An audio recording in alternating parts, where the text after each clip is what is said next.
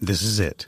The putt to win the tournament. If you sink it, the championship is yours. But on your backswing, your hat falls over your eyes. Is this how you're running your business? Poor visibility because you're still relying on spreadsheets and outdated finance software? To see the full picture, you need to upgrade to NetSuite by Oracle. NetSuite is the number one cloud financial system to power your growth. With visibility and control of your financials, inventory, HR, planning, budget, and more, NetSuite is everything you need to grow, all in one place. With NetSuite, you can automate your processes and close your books in no time while staying well ahead of your competition. 93% of surveyed businesses increased their visibility and control after upgrading to NetSuite. Over 27,000 businesses already use NetSuite, and right now through the end of the year, NetSuite is offering a one-of-a-kind financing program to those ready to upgrade at netsuite.com/c-suite. Head to netsuite.com/c-suite for special end-of-year financing on the number one financial system for growing businesses. netsuite.com/c-suite. This podcast is produced by podcastinradio.com. Small Biz. Small Biz America. The brain. Our guest on this segment is a recognized leader in sales management with over 25 years of experience around sales management consulting and coaching. Suzanne Paling has helped more than 55 companies improve their sales performance and processes with clients across the spectrum product and service firms in the manufacturing, software, publishing, distribution, medical, and construction industries. And uh, by the way, DocuRated selected her blog to be one of their top 50 sales management blogs. Uh, Suzanne writes for Entrepreneur.com, American Business Magazine, and she publishes a monthly newsletter. And she was profiled in the New York Times Small Business column. She's the author of two award winning books The Accidental Sales Manager, available on the Entrepreneur Press, and the one we're going to talk about today, The Sales Leaders Problem Solver, published by Career Press. Suzanne Paling, welcome to the program. Thank you, David. Great to have you. Uh, of course, we've done this before.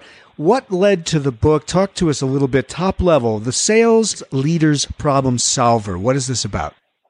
Every year, I see really strong salespeople get promoted to a sales leadership position, receive little or no training, and then just be expected to do their job. They put in long hours trying to figure out what to do. Often they just don't know how to go about solving some of the most common sales staff problems. As they progress in their career, especially if they want to work for smaller sized companies, they don't have any type of mentor with sales management experience.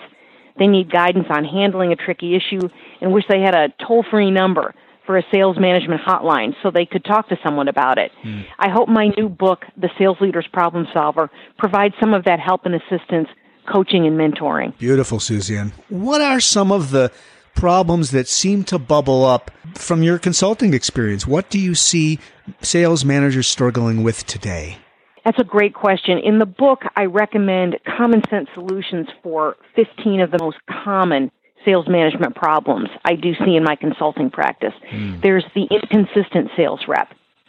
They're selling only to existing customers, social media paralysis, salesperson fiefdom, trouble with titles, CRM noncompliance, the mysterious remote rep, unethical behavior, misaligned territories, the selling sales manager, the superstar sales manager, a loosely defined sales cycle, the mediocre rep, the unqualified vice president of sales, and a high base salary.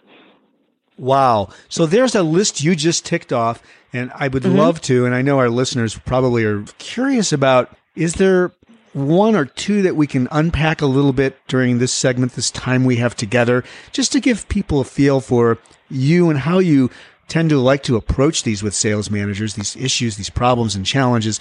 And then also um, get a sense of how you write about how you can help them solve some of these things outside of working with them one on one, which I know you do. Sure. The social media paralysis mm. is a big problem. This is the rep that has to do so much research that they can't get around to picking up the phone and calling people. Mm. They have to look at their Twitter feed, Facebook, LinkedIn. Then they have to go on the customer or potential customer's website and do research there. They research and research and research, and then it gets to the point where they're paralyzed they're afraid to pick up the phone because they might not have absolutely, you know, every bit of information they possibly can get on that person. Wow. Yeah, it's like paralysis through analysis, isn't it? Yes. Yes. And with as much social media and as much information as we all have available to us, this is problematic. They almost get scared to approach the customer. Is that particular phenomenon generation specific? Yeah, I think it's gotten worse. There have always been sales reps who were hesitant to pick up the phone. Mm-hmm. There were always reps who would run out to the library or phone a company and ask to get sent their uh, prospectus and talk to people. They they would always just seek out a lot of information before picking up the phone. It was really a fear of cold calling. But now right, it's just right. worse because it's right at all of our fingertips. Yeah, I was going to ask if this is avoidance behavior. You answered the question uh, just a moment ago. So this is one of several ways that sales professionals can put something in the way of having to actually connect with someone and talk with them about the problem they can help them solve, right? Correct. And no matter what the problem, David, I always say to business owners and sales leaders, put a plan in place before you hire the first or an additional sales rep. And one of those issues that you can deal with is social media paralysis. You know, what in your organization represents the correct amount of pre-sale research that a salesperson needs to do before they at some point need to turn around and pick up the phone and call the decision maker mm-hmm. and try to get a conversation started with them. Mm-hmm. So yeah. I walk them through the steps of talking to the rep about this and, and approaching the problem. But it's hard to approach the problem if you don't have the processes in place to talk to them about it. Would you say that the book, uh, The Sales Leader's Problem Solver, is more targeted to the manager of sales reps, or can the reps also glean a lot of stuff from it? That's a really interesting question. And while it is targeted towards sales leaders, as a rep, you could read it and I think come away with an idea of maybe how to help solve your own problem. For instance, the social media paralysis or the inconsistent sales rep, the rep who won't cold call, uh, the rep who wants a title that really doesn't make any sense. You could see yourself in some of these scenarios yeah. and understand it from a management perspective. Well, it comes back to communication. And, you know, as you were ticking through the list of uh, the challenges, the problems that are, uh, I'm sure, in the book as well as in all of the work you do, it sounds like these are, to some extent, the pillars of a sales uh, plan, as you just mentioned, having a plan for your sales team, right? Yes, it's the precursor, it's the pillars, if you will, to having a sales manual in place. Wow. Okay. So that you can speak to people about what your processes are before you onboard them. Well, the hiring thing is is so much. I'm imagining a part of what you work with, and and also just the I'll call it the emotional intelligence quotient. I mean, you're you're dealing with a team that may have a variety of different types of personalities, and mm-hmm. the challenges you have described.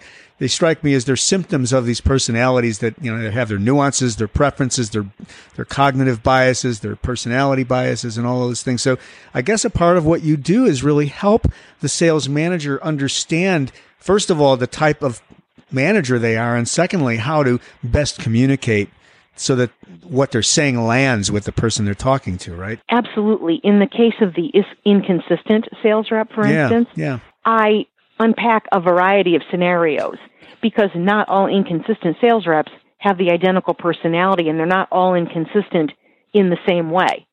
You know, right. for instance, one rep may have three solid good months and then fall apart in the fourth. Another may be down one month, up another. So you have to identify the pattern and then sit down and speak with the individual person.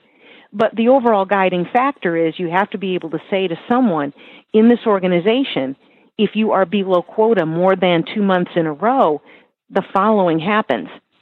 So that no matter what their personality type is, they understand the rules of engagement of the company they're employed by before they accept the job. Mm-hmm.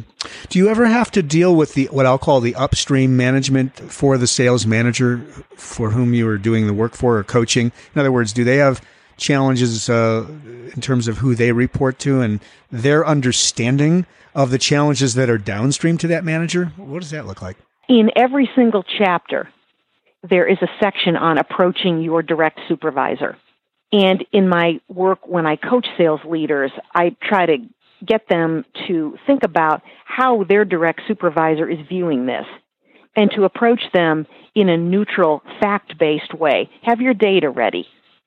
Have the problem solved already so that you can talk to them from your point of view. Yeah. So yes, there, every single chapter there's a section on approaching your direct supervisor. I'm really glad I asked that question. I, I, I must admit, full transparency, I haven't read the manuscript, but I'm aware enough of the work you do and, and the, the general contents of things to certainly to have this conversation and unpack the book for our listeners. Why don't companies offer sales managers training? Is this a function of budget or bandwidth or or do some do it or just don't do it effectively? What's your take on all of that? It's a combination of a lot of different things. Sales training gets put in the budget. Sales management training does not. Most sales managers are former superstar salespeople or they were really solid producers. Company presidents assume that the salesperson is segueing into a similar position, and if they were good at sales, they will be good at sales management. They'll figure things out. They don't need training. The problem with that thinking is that the sales management position has almost nothing in common with being a salesperson. It's a completely different job. And I think most people who accept any kind of a sales leadership position will tell you that within 45 minutes of accepting the job, they get dragged into some kind of problem. They rarely get any kind of training. It's really a behavioral sciences kind of applied psychology thing uh, at that level. I mean, in other words, I would guess that they don't have to know a whole lot about the product or service they're selling. It's really not about the content, is it? No, they don't have to be product experts. They need to understand what a sales manager does.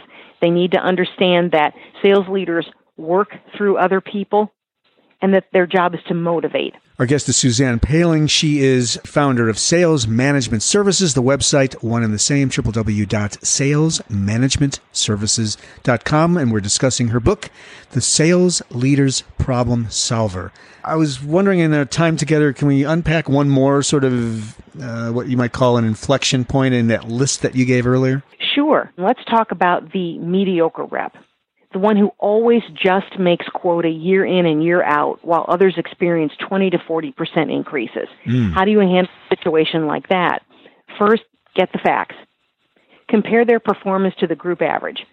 If the group average is 116% of quota and they come in at 101%, determine how much their territory loses every quarter.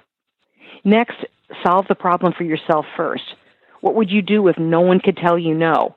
In this case, the sales leader might determine that if the rep goes two months or two quarters in a row, depending on the length of your sales cycle, they will, will go on probation. I then recommend leaders show the plan to their direct supervisor, sell them on it, present some charts and graphs, work together to address the issue, compromise with them if need be. Once that work is completed, the sales leader can begin speaking to the rep. Okay. So a whole process really to manage that. And I love the idea of measuring and comparing to averages. Everything's about driving data and numbers. I mean, without measuring, you really have no basis to be able to improve, right? If you don't measure, if you don't come to the table with data, you're really just bargaining with the rep on an emotional level, saying things like, we really need you to make more cold calls or we really need you to do less pre-call research. You, you don't get anywhere with the conversation when you bring data to the table, when you say that the most successful reps for their first call conduct about 10 minutes or so of pre call research, then they attempt to connect with the decision maker. Now you have something concrete that you can work with, and they can see how a successful person at the company operates and what they do and don't do, rather than just an exchange of stop spending so much time on social media before you pick up the phone. Right. I did want to track back to social media. I mean, we're in a very rapidly changing environment, you know, business all over. Yeah. Uh, so, so I'm, I, there is a place for social media. Is there not? Is does it come in more with the prospecting part, or or how do you contextualize social media? I think there is a place for it, and I think it's people, customers, clients expect you to know a little bit more about their organization because there is so much information mm-hmm. available what you have to do as a company is decide beforehand what should the sales rep know? What is reasonable to know before they pick up the phone to make a cold call versus what is reasonable for them to know before they make a presentation. And those are two entirely different groups of information. Yeah. They don't you know absolutely everything about the company before making an introductory call. If they're going to make a formal presentation, they're farther along in the sales process and they need to know more. And there's a component of sales, and we've covered it, we're touched on it, this emotional side, the ability to connect with people. And, mm-hmm. you know, as we were talking about the social media paralysis uh, issue uh, and the over, the over um, analysis, that that can be a, an avoidance behavior. I mean, isn't it really at the end of the day? This is my simplification. Isn't a lot of this about just simply really authentically connecting with someone whose problem you can solve? Absolutely. You have to think about the company, what their issues might be, and what you as a company can help them solve, change, what have you. And you have to be able to say it in a very succinct, from the heart type of way. Yeah. That's beautiful. www.salesmanagementservices is your company. So, what are the different ways that you work? How do you work mm-hmm. with your clients? I work my, with my clients in a number of different ways. Sometimes I am the outsourced sales manager. Sometimes I help my clients hire their first or subsequent sales leader.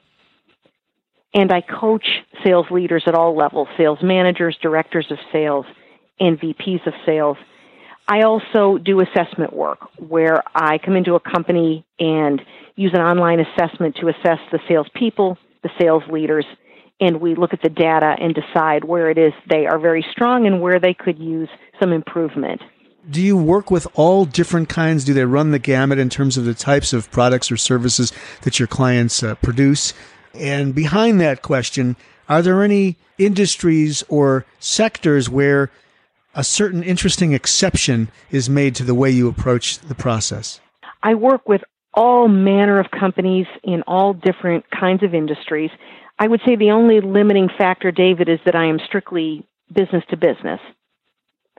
And there really is very little difference in the way I approach any of my clients. They assure me that they're very different from any other company I've ever worked with. Always. Right, right. But I don't approach them any differently. I assess the salespeople and the sales leaders.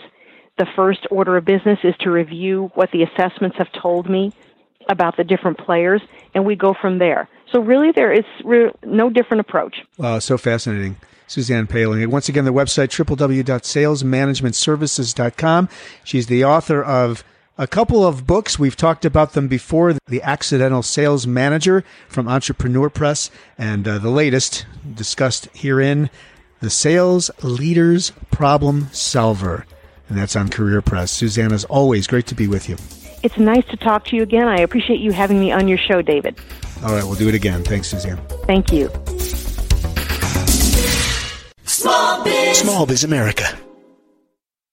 This podcast is a part of the C Suite Radio Network.